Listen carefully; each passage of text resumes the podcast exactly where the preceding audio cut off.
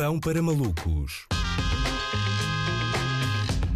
com Manuel Cardoso. Ora, e hoje, literalmente, no bread for fools, não é? Exatamente, exatamente. E olha, Luís, sim, obrigado por perguntares. Foi muito giro a final da UEFA Champions League, evento mais importante do futebol de clubes. Aqui eu fui. E hoje venho falar precisamente disso, do facto de eu ter ido à final da Champions League e de vocês não. Hoje é dia do pão para malucos ser um bocado como aquelas almofadas que dão traques. Mete mais nojo do que graça. E dir-me-ão vocês, pessoas que não assistiram a nenhuma final de uma competição nos últimos dias. Mas fez algum sentido gastar dinheiro nessa parvoíce? O jogo até dava em sinal aberto. Meus amigos, para evitar ouvir os comentários do Dani, nem que afinal fosse no Cazaquistão, eu estava lá batido. Mas, Manuel, não achaste inseguro estar ao lado de ingleses que, em princípio, andavam a aviar os frasquinhos de álcool gel de penalti? Por acaso não.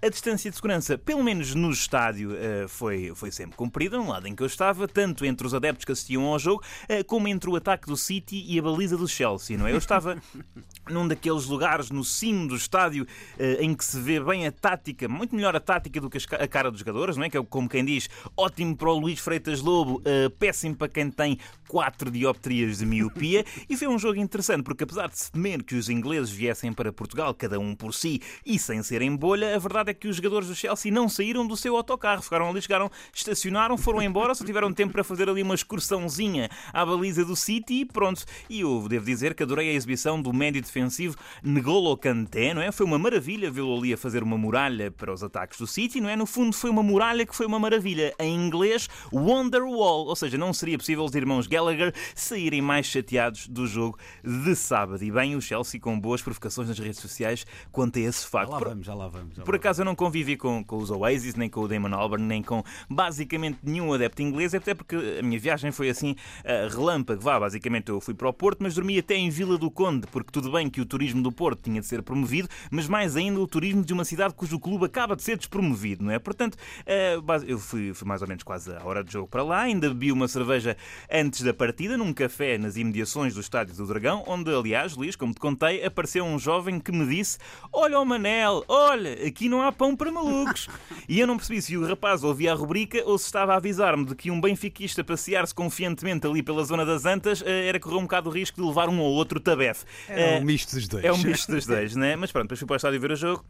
Na verdade, não assisti à cerimónia de abertura, não é? E não estou a falar da cerimónia de abertura em que há uma coreografia e tal, isso foi no estádio. Estou a falar daquilo que aconteceu nas esplanadas da cidade antes do jogo, a chamada cerimónia de abertura de cabeças. E essa eu fiz questão de evitar. Em princípio foi uma boa opção, na medida em que, ao que se apurou hoje, a polícia teria instruções para deixar os ingleses beber em paz. Portanto, se eu tivesse ido para a Ribeira beber, não só levava nas trombas da polícia por ser português e estar a beber uma imperial, como provavelmente também do próprio barman, porque se diz fino e não imperial. Mas a verdade é que a forma como a polícia lidou com os adeptos foi muito diferente neste fim de semana e na noite dos festejos do Sporting. Não é? Os portugueses piam fininho, os ingleses podem beber fininhos. Ou seja, ao contrário do que o governo garantira, a final das Champions em Portugal foi como a cerveja no Reino Unido. 0 bolhas, não é? E a grande diferença... qual é a grande diferença entre o português e o inglês? É o dinheiro. Portanto, eu não sei se estamos perante um caso de 2 pesos e 2 medidas, mas talvez mais de um caso de 1 tesos e 2 medidas. António Costa já falou hoje, falou há pouco, e disse que 80% dos adeptos cumpriram as regras, não é? Bem bom. O primeiro-ministro é como aqueles adolescentes que são goleados num jogo da FIFA, mas no fim vêm dizer: mas vê lá as estatísticas, tive muito mais posse de bola.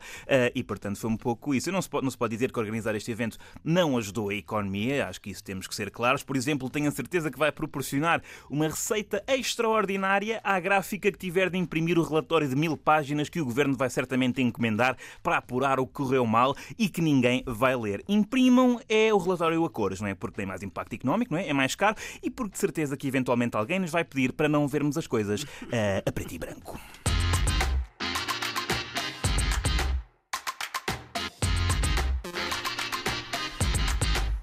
Que tal a experiência de ver um jogo com óculos? Um jogo internacional com as tuas lentes? É verdade, sim. Eu acho que eu preciso deste dispositivo de optometria para ver finais de campeonatos europeus e foi a primeira vez.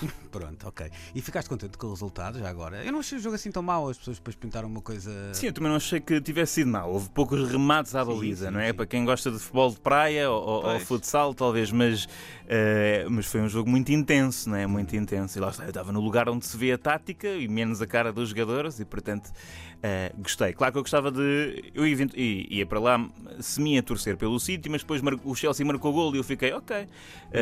Era giro aqui o underdog ganhar, mas depois queria um outro golo do City para ter mais meia hora e o meu bilhete valer mais. Até eu estava em casa a ver lá tudo isso, também percebo. A certa altura também estava a torcer por um golo do City que só desse prolongamento. Porque exato. Até fiquei, de alguma forma, fiquei contente, quero lá saber um bocado.